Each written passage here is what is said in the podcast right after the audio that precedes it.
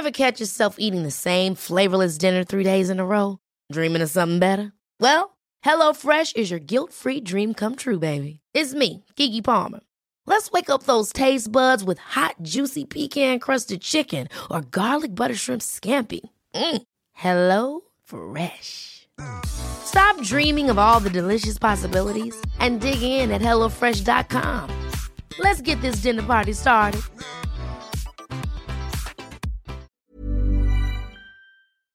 Hi, welcome to Hollywood Crime Scene. This is Rachel Fisher. Hi, this is Desi Jedeikin.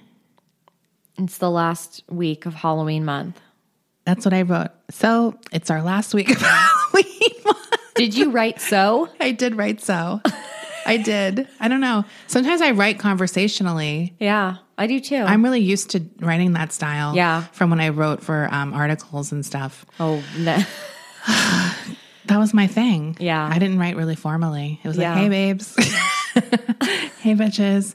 Um, yeah. So should we get um, Patreon out of the way?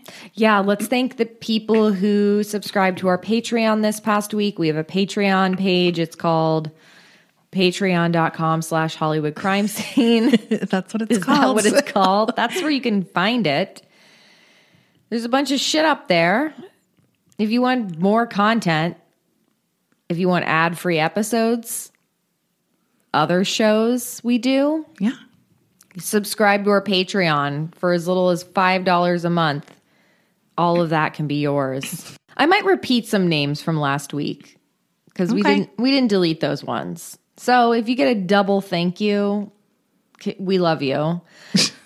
Joe, Jesse, Emma, Chelsea, Justin, Juliet, Molly, Cedric, Julie, Stuart, Megan, Natalie, Dolly, Carolyn, Christine, and Shayla. Thank you very much. Thank you guys so much.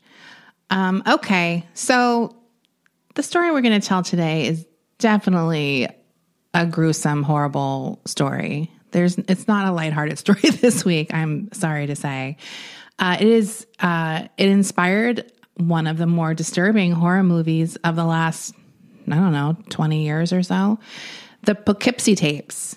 You never saw it, uh, correct? No, but this is a cult classic. Right. So this is a movie that was made in 2007, but it kind of had a lot of back and forth before it was actually released in 2014. I think it was even video on demand briefly before it like got a bigger release. Um, this movie is a pseudo documentary horror film. It's a found footage. Yes, I'm going to get to that. it's about the murders of a serial killer in Poughkeepsie, New York. It is told through interviews and found footage um, showing the killer snuff films. So these are films, we see the stories of these victims from the point of their abduction to the post mortem mutilation of the victims. The movie was definitely criticized for being a little too disturbing. One critic, Michael Gingold, called the film a creepy yet frustrating experience, experience, and he criticized it for not giving enough insight into the reasons why the villain brutalized and slew his victims. I mean, this is kind of what we all want in real cases. We want to know why, and you don't always get that answer. Uh, why? I don't know why. Maybe because it was made to be like a found footage style, but that's a that's an interesting criticism. That's a funny criticism to me. That that that we didn't get a reason why. Yeah. I mean, I have seen movies where their backstory is a little too 2D, like, and there isn't anything. But I don't, I don't think in real life we always get a reason why. No. So it doesn't necessarily um, have to happen in a movie either. Right. Um, that's part of what's so frustrating, and I think why it's of an interesting topic to people. People want to figure out why, and we can't. um, so. One of the killer's victims in the movie is a teen named Cheryl Dempsey. He imprisons Cheryl in his basement. He abuses her sexually, physically, psychologically, and she's basically his slave, according to him. Although the movie is influenced by numerous infamous true crime cases, this particular storyline in the film is heavily influenced by the story of Colleen Stan. And according to this is according to the director, John Dowdle. Dodal, Dowdle. it's a funny name, uh, including uh, the way the killer in the movie kept his victim in a wooden box. My main source for this episode is a book called Perfect Victim. It is written by Christine McGuire, who was the prosecutor on the case. Uh, it, I also used a lot of old newspaper articles as well as watching this extensive interview with Colleen Stan. Uh, that's from 2016, I think. It's online if you want to look for it. Uh, it wasn't a part of a show or anything, it's just an interview with her. So let's get into um, Colleen's story, which, uh, as horrific as it is, it's really a story of survival because it's incredible what she went through, and and to come out on the other side is just wild. Colleen was born on New Year's Eve, 1956. She was the oldest of three sisters, and she describes her life growing up as pretty average. She grew up in Riverside, California. Her mom was a citrus grower, so she grew up surrounded by citrus groves. Her parents were divorced early on, and they would all sort of like they had the typical relationship living with a mom, visiting the dad on the weekends. It was a pretty amicable, amicable divorce. But this mostly idyllic life disappeared when the mom remarried a man that was not the nicest and kind of hated children, which is a weird thing to to marry a woman with kids. Yeah. Uh, not smart. At 14, she moved in with her dad, and a year later, her sisters joined them. Her senior year, she fell in love and quit school and got married. A year later, she was divorced. And she had to move back home. And Colleen was like a fiercely independent, artsy, free spirit type. And she really didn't like the confines of being under her dad's rules. Uh, she met some new friends in Riverside. Their names were Bob and Alice. They were a couple with a baby, and they really hit it off when they offered to have Colleen join them in Eugene, Oregon. She jumped at the chance. On Thursday, May 19th, 1977, Colleen decided to hitchhike 400 miles to Westwood, California, not the LA Westwood. This is in upstate, kind of close to Reno, like California, upstate California. Uh, she was going to surprise her friend Linda on her birthday, and she told Bob and Alice that she would be back on Saturday. When she wasn't back that weekend, her roommates got nervous. They called Colleen's mom to see if she had extended her trip to visit family. No. They eventually got in touch with Linda and found out Colleen had never even made it to Westwood. Now they're panicked. They're like, what happened to Colleen? No one knew where she was or what had happened. Colleen did make it to Red Bluff, which was about 100 miles from Westwood, and she was on a highway overpass trying to find a ride for the last leg of her trip. She had hitchhiked this whole way. Wow. Now, she was an experienced hitchhiker. We've discussed this in, before in 70s cases. Everyone was hitchhiking. Yeah. And it was like a pretty normal thing to do. She had like little rules she had set for herself, uh, like how to judge whether or not it was a ride she felt safe taken. So she did take things into consideration. The first car that stopped for her that day was a car full of young, rowdy guys. And she was like, nah, I'm going to like wait. Uh, the next up was a young couple. They seemed safe, but they weren't going as far as she wanted to go. About 40 minutes after she started hitchhiking, a blue two door Dodge Colt pulled up. Inside was a young couple with an eight month old baby. So she immediately was like, This is a safe ride. A couple with a baby, like, it doesn't get better than that. So she gets in the car. They have some casual conversation. She tells them about her plans. They tell her the reason they're driving towards Westwood is they wanted to check out these ice caves that they had heard about. But soon after getting in the car, Car- Colleen begins to feel a little uncomfortable. She notices that the man was constantly checking her out in the rearview mirror. But of course, she kind of talked herself out of this fear, reassuring herself that this is a couple with a baby and it couldn't be a safer ride.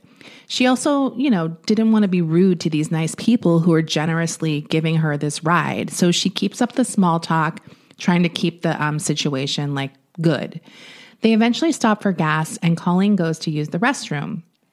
Now, according to Colleen, something happened when she was in the bathroom. A voice inside of her head spoke to her, telling her to jump out the window, run, and never look back.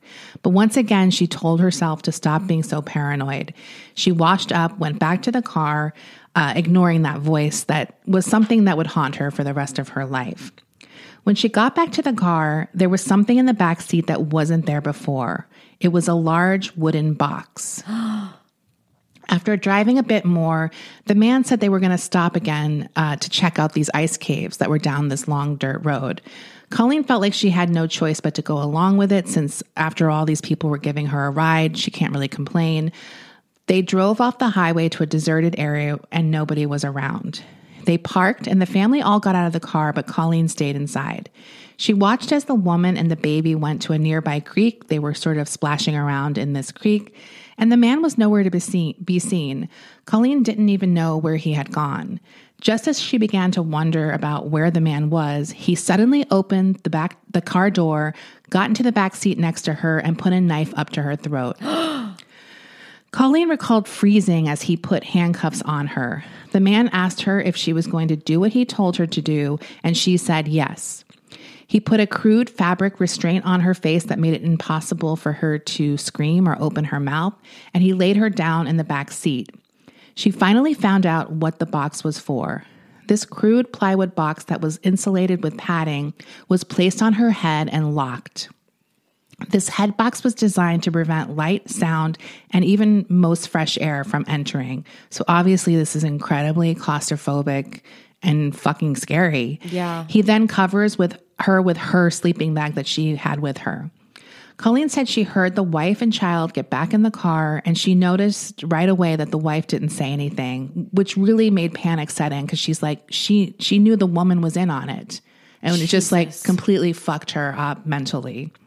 She could feel them driving again, and they ended up driving all around Red Bluff, Red Bluff, waiting for night to fall so they could transport transport Colleen without anyone seeing her. The car finally stops at the couple's home on Oak Street. Colleen's head box is removed, but she's then blindfolded and still has this face constraint on. She could see a sliver under the blindfold uh, and kind of tracks that she's going into this house through the kitchen uh, and down these stairs to a basement. There, she is uncuffed, undressed, and she's immediately suspended by her wrist from the ceiling. Uh, and he he kind of puts her on a box, suspends her, and then kicks the box away. so it's incredibly painful because she's just hanging by her wrist. She said that he then whipped her, and at some point, she actually blacks out from the pain and the stress of the situation. When she wakes up, she sees under the sliver of her blindfold, um, like a sort of intense BDSM magazine that's open to a picture of a woman hanging from the ceiling. This is on sort of sitting on a table open. On the floor below, next to the table, the couple is having sex. Jesus. She's horrified. And she said that she thought to herself at this time, who are these people? Like she just couldn't wrap her head around who these people are. Those people were 23 year old mill worker Cameron Hooker and his wife, 19 year old Janice. So, a little backstory on the Hookers. Janice met Cameron when she was just 15 years old. Uh, he was 19, working at a nearby mill. And Cameron made Janice feel very special. Uh, he seemed like the perfect guy, especially to someone like Janice, who was not from a necessarily abusive home, but it was definitely a neglectful one. And like most teenage girls, she obviously had her fair share of insecurities. Um, one of the main things she was sort of insecure about was that she had epilepsy. And this is also something that led to some of the neglect from her father in particular, who believed the epilepsy was actually like demonic possession. And he would he didn't want to be around her because of this. So she was really ripe for the picking as far as a groomer would go. Yeah. And Cameron was that guy. Very early on, Janice ignored red flags and focused on the good. This was, after all, the only person giving her any validation at the time. And she didn't want to lose that. Her parents let her marry him when she was just 16 years old. Uh, and her sister had also tried to get married at this age and they refused. And this was also something very hurtful to Janice. Even though she wanted to get married, she was kind of like, you you let me get married because you want to get rid of me basically right. and that's that's the truth now cameron was from a family that had moved around a lot but other than that the opposite of janice's a pretty normal, loving, happy family. His family had moved to Red Bluff when he was 16 and he was a loner, but there was no real behavioral issues or he wasn't like the type of guy people were like, that kid's weird. He, yeah. he just was a loner, uh, whatever. It was around this age that he also developed an interest in bondage and began buying fetish magazines to sort of immerse himself in that world. When he met Janice, he finally had someone to experiment with. He was very excited to finally fulfill these fantasies had, he had had of uh, participating in this. Unfortunately, Janice was not into it, but Cameron continued to pressure her, threatening her that maybe it's not going to work out if you don't uh, help me out with these fantasies that I have. So she does agree. So obviously, let's do the disclaimer consensual bondage is obviously fine. There are a lot of rules uh, going into a relationship like that. Uh, uh, Cameron doesn't do any of that stuff. Uh, Janice, even though she goes along with it, is a very unwilling participant and she doesn't like what's happening. Yeah. Uh, so, and obviously he does even worse stuff later on. But yeah, this is, uh, he's not doing the correct way you would do some, a relationship like this. So, especially the the consent aspect. I mean, that's like the, a huge. yeah, that's the foundation. Yeah, I mean he he's he likes not having consent. Right. In fact, so uh, yeah, I mean, and, and also I just want to clarify, she is 15 during this period. Like, Wow. so she's a young girl. Um, so it starts off with more basic bondage stuff and eventually escalates to him doing things like tying her up and dunking her into a lake. And she almost drowns the first time he does this to her. So he's not even particularly safe about these things that he wants to do. She basically gets through this torture because afterwards Cameron will be very loving and comforting to her. So she kind of suffers through this, hoping to have that at the end, uh, which is uh, sad. But Janice starts to tire of this lifestyle and she wants a baby. So she makes a deal. She says that uh, he can allow her to have a baby and she will allow him to kidnap a non-willing woman to make into his sex slave. This is the deal that they come up to come up with. The only rule that she has about it is that he is not allowed to have penetrative sex with a woman. That is for Janice only.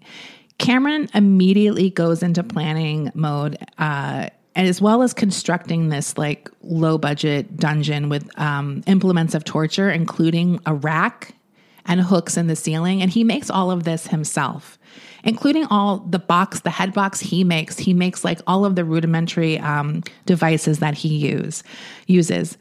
Cut to May 19th when they see Colleen and Stan hitchhiking on the side of the road. That is their perfect victim.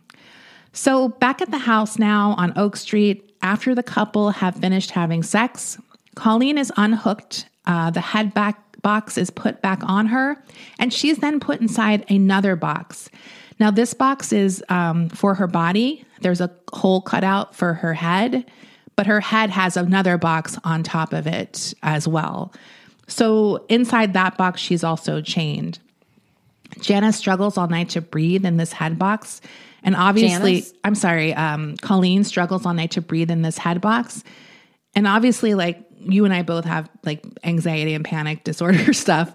The more she panics, the harder it is to breathe. Right. Uh, I, this is like just that's like my nightmare to be in this situation. It's awful. So uh, she basically just prays all night to just get through the night with her breathing, and she just has to focus on getting the air that she can. In the morning, he is back. He removes the head box briefly as he ties her to a table. Uh, he then puts the box back on her on the table and leaves her again. She's naked, by the way, all this time. Like he doesn't clothe her. Meanwhile, her family is looking for her. This is four days now um, past when they last um, heard from her. And they actually file a missing persons report in Eugene. Days turn into weeks and nothing happens. Colleen's parents began their own search, retracing her route from Eugene to Westwood, filing missing persons reports along the way in every town they stop in. Her parents actually stay at a motel right down the street from where Janice is in the house uh, like unknowingly, obviously. Isn't that awful to find out after the fact? Uh, she seemingly vanished into thin air. There's no clues, uh, so law enforcement can't do anything. There's just no evidence of anything happening. And it's, you know, the time period where people are like, yeah, she's a hippie. She probably went off with some group of people. And you know what I mean? It's like Yeah. that kind of thing happening. After a month, they really started fearing the worst and were really losing hope they would ever uh, find her again. Colleen is in hell. She is kept in this box 23 hours a day, taken out only to be tortured. I'm not going to get into like everything that happens to her because I just don't think it's necessary. We know it's bad. And she is still suffering today from shoulder and back injuries from the events that took place, just mm. being held up by her wrist, etc.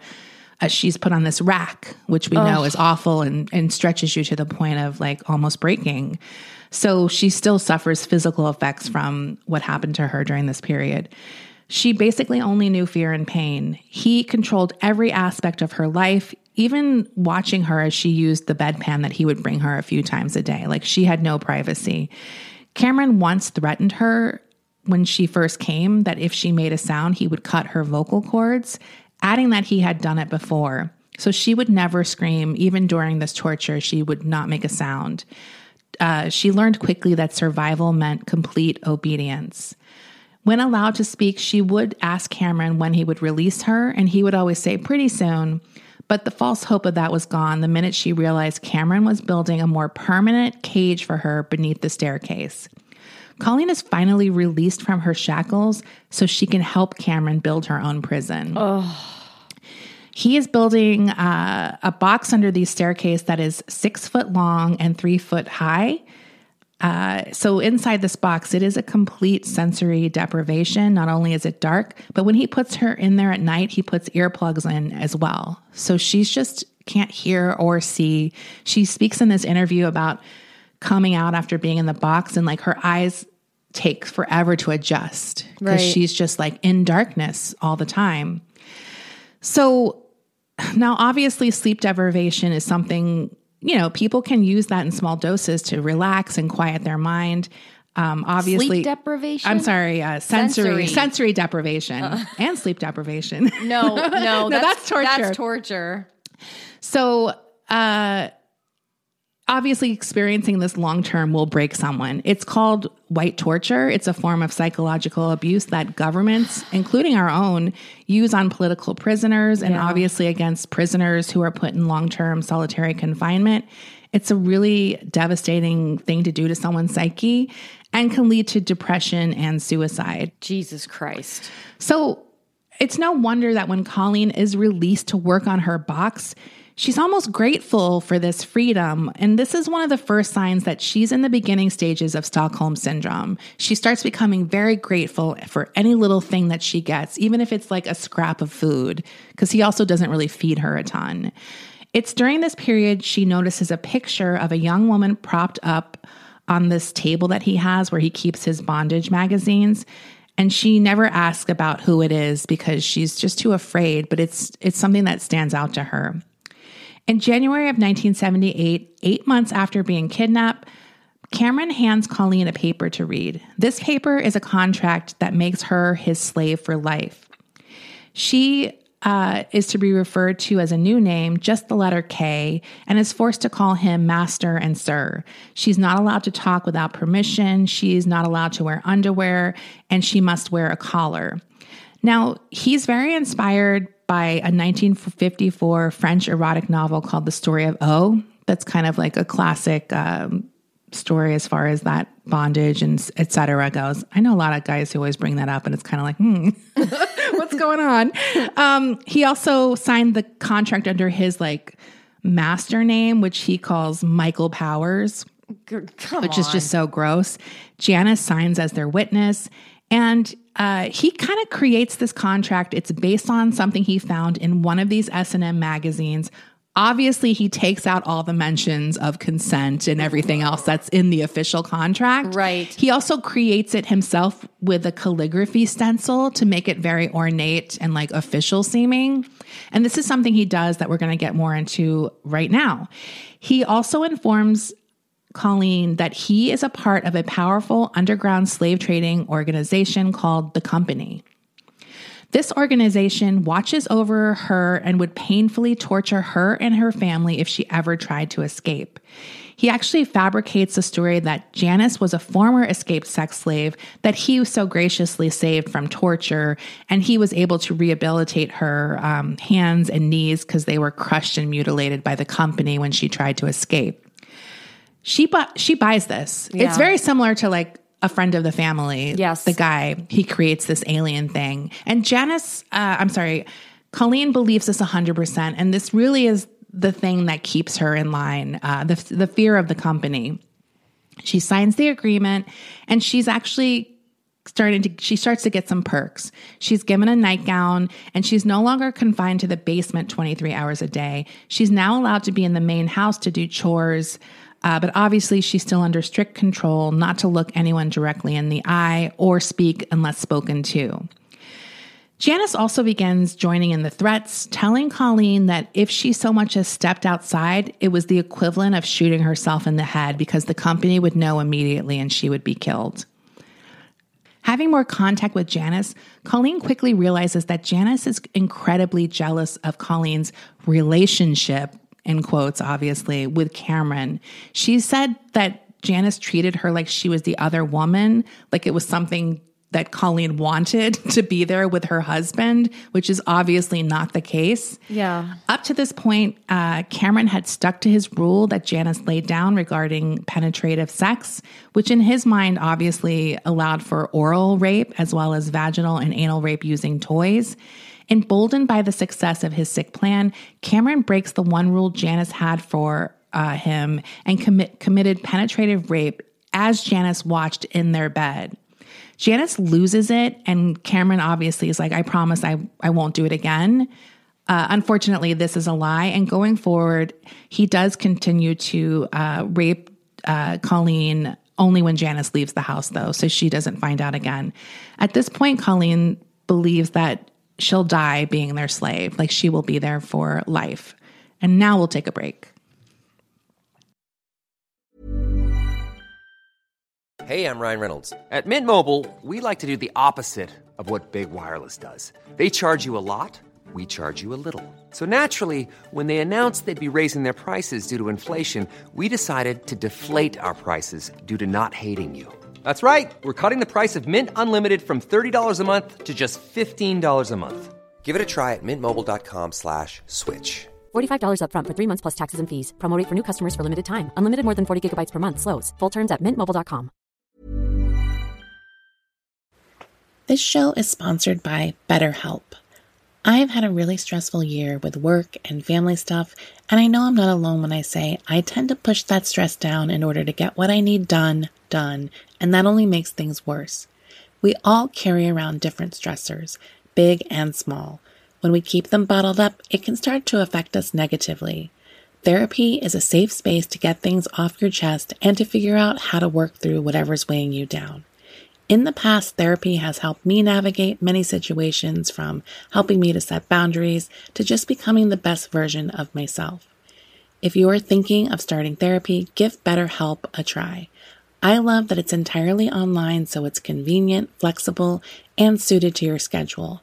You just fill out a brief questionnaire to get matched with a licensed therapist, and you can switch therapist anytime for no additional charge. Get it off your chest with BetterHelp.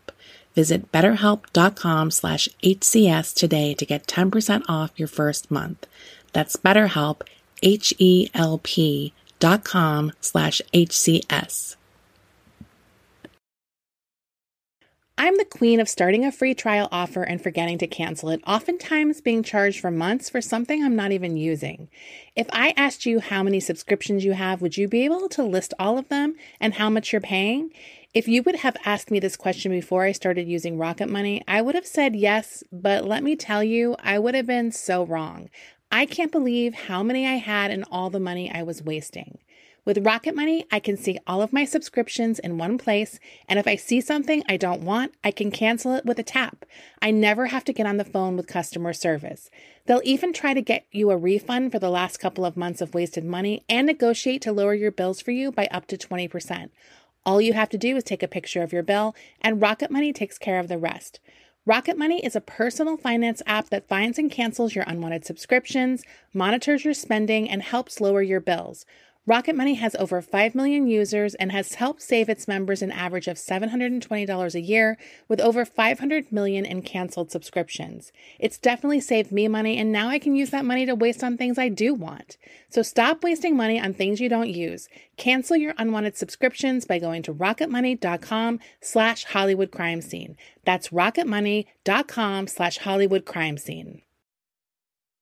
On April 28, 1978, 11 months after her abduction, the hookers put the headbox on, on Colleen, take her outside to the car, and start driving.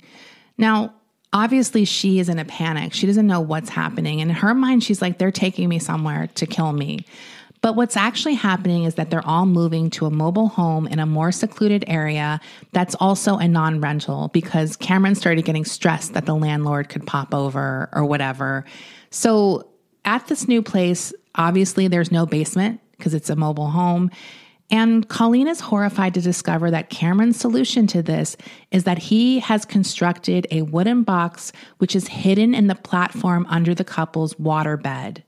There is a hole drilled into the side of the platform that Colleen must climb through every night to get into her box at the end of the day. Every night while she's inside, she's hearing everything that the couple does, whether it's torturing Janet, Janice, the couple just having sex. And she even hears Janice give birth to the couple's child on this waterbed while she's inside. They have another baby? Yes.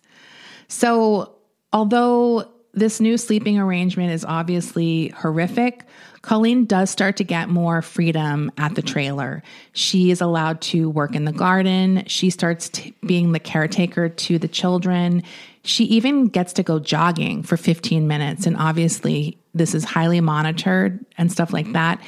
Uh, she's so terrified of the company that she never strays. And like I mentioned earlier, she's so grateful for these little gifts that she doesn't even think of like leaving. She's also given a gift, a copy of the Bible. She's very like she's very religious and that even heightens during this experience. He would allow her to read the Bible locked um, in the bathroom on the toilet, like chained to the toilet to read the Bible. But the biggest freedom she got was also one that would come back to haunt her later at trial. In March of 1981, Colleen was allowed to visit her family. Cameron told her he was able to convince the company to let her. He also told her that it was a test, so she better be careful because they were watching every move she made. He even stopped at the company headquarters, whatever, he probably just went into some random building on the way. He got back into the car after being gone a long time, and he said the person he spoke to told him to tell her good luck. The first day, Colin, I'm sorry, the one they go they get there, they arrive, and Colleen goes by herself. Colleen would later say she didn't say anything to them out of fear of the company. Her family, they thought she would, they knew something was wrong. They're like, something's not right. This is not the Colleen we know. They thought that she was possibly involved in a cult because she was wearing homemade clothes. Obviously, she had no money. There was all this lack of communication over the years. And she was extremely thin, like she had lost a lot of weight. They also were worried if they pressured her by asking too many questions that she would stay away forever and they would never see her again. Hooker picks her up and meets the family. Cameron meets the family and she he is introduced as her boyfriend. They even snap a picture of Cameron and Colleen together, like posing as girlfriend and boyfriend, and they're both smiling and look super happy this decision will later haunt her, as I mentioned, um, was this photo of the, that the family took. Uh, she claims this happiness was due to seeing her family and not have it didn't have anything to do with him. But the happiness was short lived because when they returned to the trailer, Cameron worried he had given her too much freedom. He told her to say goodbye to the kids and the neighbors she had met while jogging, and Colleen remained in the box under the waterbed 23 hours a day for the next three years. Jesus. She is only allowed to come out at night while the kids are sleeping, so no one will see her. And these kids are like, how old now? Uh, like Toddlers? no, they're older. They're like I think at this point like six and four maybe. Holy so they're shit. they're like can no- they notice things right like Yeah. for sure. In the interview I saw, she said that she survived this period by going places in her mind. Like that's what she would do while in this box. I, I I don't know how she did it. It wasn't until 1984 that Colleen is reintroduced to the children and neighbors. Everyone is kind of like, Kay's back, like as if nothing had happened. Janice excitedly tells everyone this news. Uh, but this wasn't great. Like the reason she was let out was because Cameron wanted to build an underground dungeon and he needed help. So she got there in the backyard or whatever, digging this hole to create this dungeon. She he taught her how to lay bricks. Like she literally helped him build this thing from the ground, I guess not the ground, but whatever up. And that would be where she lived once it was all done. So she wouldn't have to be under the waterbed anymore. Like once again, this is like sold as like a good thing for her. You don't have to be in the wa- under the waterbed. It's like, yeah, technically it's good, but also she's a prisoner here. Like, Yeah. So it's just like all of these sick psychological games are just nonstop. He also told her that more slaves would be joining her soon. So she was going to be the one who trained them, according to him. And he kind of really is, you know, building her up by saying, like, you're the main girl and you, one day you'll get your own trailer. He also says he eventually wants her to be his second wife. Uh, shortly after this, Janice sees her two little girls and a and a cousin have found this torture shed dun- dungeon. Like they're looking in it, and this is like where Janice starts sort of breaking. Like, what's happening? We're gonna get caught, etc. So two kids in the neighborhood. Her two kids and a cousin come upon the dungeon being built or like lift something and see stuff. So they're like in a panic for weeks after this, thinking the cousin might say something Yeah. or whatever. So, unbelievably, at this time, uh, Cameron tells Colleen that she needs to get a job to pay fees to the, the company. So he gets her a job as a maid at a local motel to help pay these fines. She becomes very close to a coworker and tries to talk about her life without giving up, too many details. But obviously, the coworker is disturbed by even the little glimpses she gets of Colleen's life because it's like, I sleep in the living room. They take all my paychecks, like all of this kind of stuff. And the coworker is like, that doesn't sound good. Uh, obviously, she doesn't talk about the more disturbing stuff, but even that is like disturbing. Yeah. Janice is really falling apart at this point, and she kind of starts softening towards Colleen, and they really bond over religion. Janice begins taking Colleen out of the box when Cameron is at work, and they read the Bible together. Janice really relates to the story of Sarah, Abraham, and Hagar. Uh, Sarah is unable to have her husband's children, so he brings Hagar into the relationship to bear the children. And Janice is like, I'm Sarah and you're Hagar. Like, you take the torture for me. Like, that's how she kind of twists the story to be about them in a way. They start going to church together and they become really close to this church's pastor. Janice becomes more and more anxious about it all because when she's going to church, she's constantly hearing these stories that obviously, I mean, I don't know how she doesn't know what she's doing is wrong, Right. but it's sort of solidifying in her mind that what she's doing is very wrong and evil.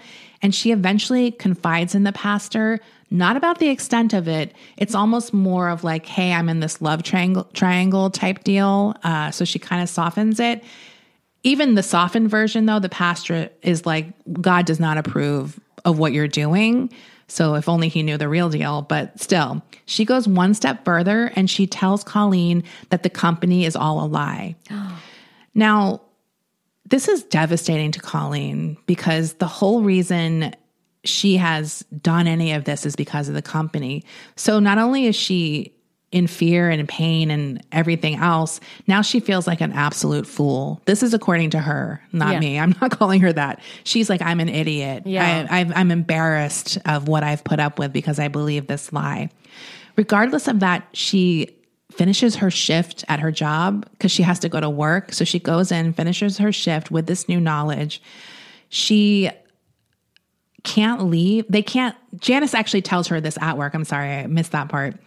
But uh, they can't escape at this moment because the kids are at home with uh, Cameron. They have to go back to the house, so they have to spend one more night at the house, knowing knowing that the company is a lie and that Janice is also planning on leaving Cameron. When he goes to work the next day, obviously uh, they both are out. That day is August 10th, 1984. Colleen just walks out the door finally after being confined there for all these years. She calls her dad, who wires her money to get a bus ride. Before she leaves, she calls Cameron at work and tells him that she's leaving. She tells him that she knows he lied about everything and that he doesn't control her anymore. And he bursts into tears like a baby and I- starts bawling. I hate this fuck. He's awful. So after 2,634 days, she's finally free. In the interview I saw, she's like, I just, I had overwhelming joy. And I remember being on the bus thinking, did everyone, was they, were they looking at me? Like, why is she so happy? Uh, and that was like what she had this whole ride down. Now, her journey to freedom, unfortunately, is not over yet because she still has to deal with a lot of this aftermath. After she's free, as I mentioned, she has feelings that she's been foolish, she's embarrassed, uh, she also has guilt. Back home, she tells her family finally what happened that she was abducted and has been held hostage all these years, but she refuses to go to the police. Uh, she tells her family that just to let her handle it. At the same time, Janice is now talking to her and begging her not to go to the police. She asks Colleen to give Cameron a chance to reform. She actually says to her, "We owe him that that chance to reform." Are you fucking kidding me, bitch? I know. Janice did move to her parents that day that Colleen left, but that was that lasted like a week, and she moved back with Cameron uh, a week later with the kids. She began uh, taking him to church and thinking she could change him. Come on. The ultimate, like I can change him. Yeah, this is like the ultimate, ultimate delusional. I can change him. Colleen at this point is just like, I just want to move on. Like I don't want to think about this anymore. I want to get back with my family. Like she had to rebuild all these relationships. Uh, and she was like, I want to have a normal life again. That was like her motivation. So she kind of was like, fine, I won't say anything because I don't want to deal with it. yeah. Janice, though, eventually confesses everything to a friend, and the friend tells her immediately, like, you have to go to the police. But Janice, of course, is still in that, no, I'm working on him. We're going to figure it out. The friend finally says to her, How do you know he won't do this to your daughters? Mm. And that is the straw that finally breaks Janice's like back or whatever, her spell, whatever she's going through. Later that day, Colleen gets a call from Janice, who is crying. She tells Colleen that people will be coming to talk to her soon. She has finally gone to the police and turned her husband in, and obviously they're going to interview Colleen immediately. Now, not only does Janice tell the police about how her husband had kidnapped a woman and held her captive for seven and a half years, she also tells them he killed another woman. The Red Bluff sheriff calls the Chico police, is, which is where Colleen says the woman was kidnapped in January of 1976. They get a hit. Colleen Janice. I'm said- sorry, Janice said that. I'm so sorry. I messed up the name sometimes. They get a hit. A 21 year, I'm sorry, a 20 year old woman named Mary Elizabeth Spannhake, who is called Marlies, or Marliz, was reported missing on January 31st of that year and was still missing.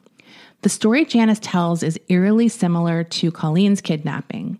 The couple picked up Marliz after she had a fight with her boyfriend and was walking home, and they the I'm sorry, Cameron immediately gets out of the car and subdues her and pulls her into the car. He has the head box then, he puts that on her head, and they once again drive around until it's nightfall, even pulling over at some point to eat cheeseburgers in the car while she's immobilized in the back seat, terrified. She is eventually taken to the same basement, and it's here that we learn the origin of the story Cameron told about cutting someone's vocal cords. Marlies did scream. And Cameron, who didn't know the, what the fuck he was doing, tried to cut her vocal cords so she couldn't make no, uh, noise and basically fucked up.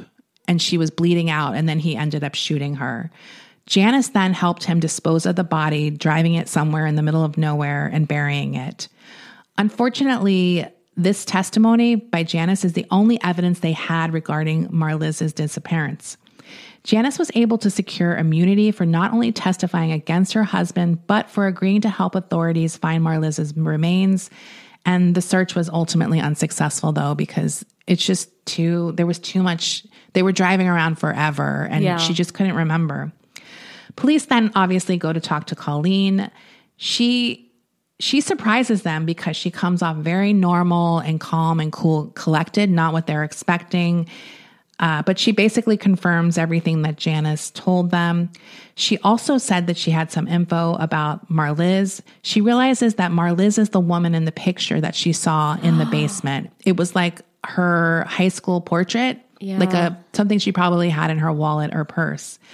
And she realizes that the only thing that saved her from Marliz's fate that night was the fact that she didn't scream when Cameron threatened to cut her vocal cords, which is also chilling because Marliz definitely was killed by him. I mean, I don't think anyone doubts that. 11 days after Janice goes to the cops on November 18th, 1984, Cameron is finally arrested. Investigators uh, search his place and they find the head box, they find other tor- torture devices. Obviously, they see the new dungeon that's being created. They they found pictures of all kinds of torture of Colleen and Janice and I think other victims. Uh, so this is the biggest case ever in Taham- Tehama County. Uh, and it's assigned to a prosecutor, the only woman in the department, Christine McGuire. She immediately recognizes that there's some difficulties in this case. The two hurdles uh, is that was was Colleen truly unable to leave? That's going to be something she has to prove. She knows the defense is going to sort of cite that she had this job. She went home. All of these times she could have left. Why didn't she? She also knows that they're they're planning on bringing up her prior sexual history. Nothing uncommon to us. This is the slut shaming defense. Right. They're going to talk about how she wanted this and was into it, and this was all part of the game. The second hurdle for her was the victim, Colleen, was not an ideal witness because she was so calm and detached while telling the story. She knew that people were going to be questioning why she wasn't crying and more upset and fragile and all of this stuff. So she was she was worried the jury would see that as validation that she wasn't really traumatized by what happened and was probably involved in it. So Christine really focused on showing the jury how this sensory deprivation worked, how the lies and manipulations and all of that was used to coerce Colleen into doing what she did.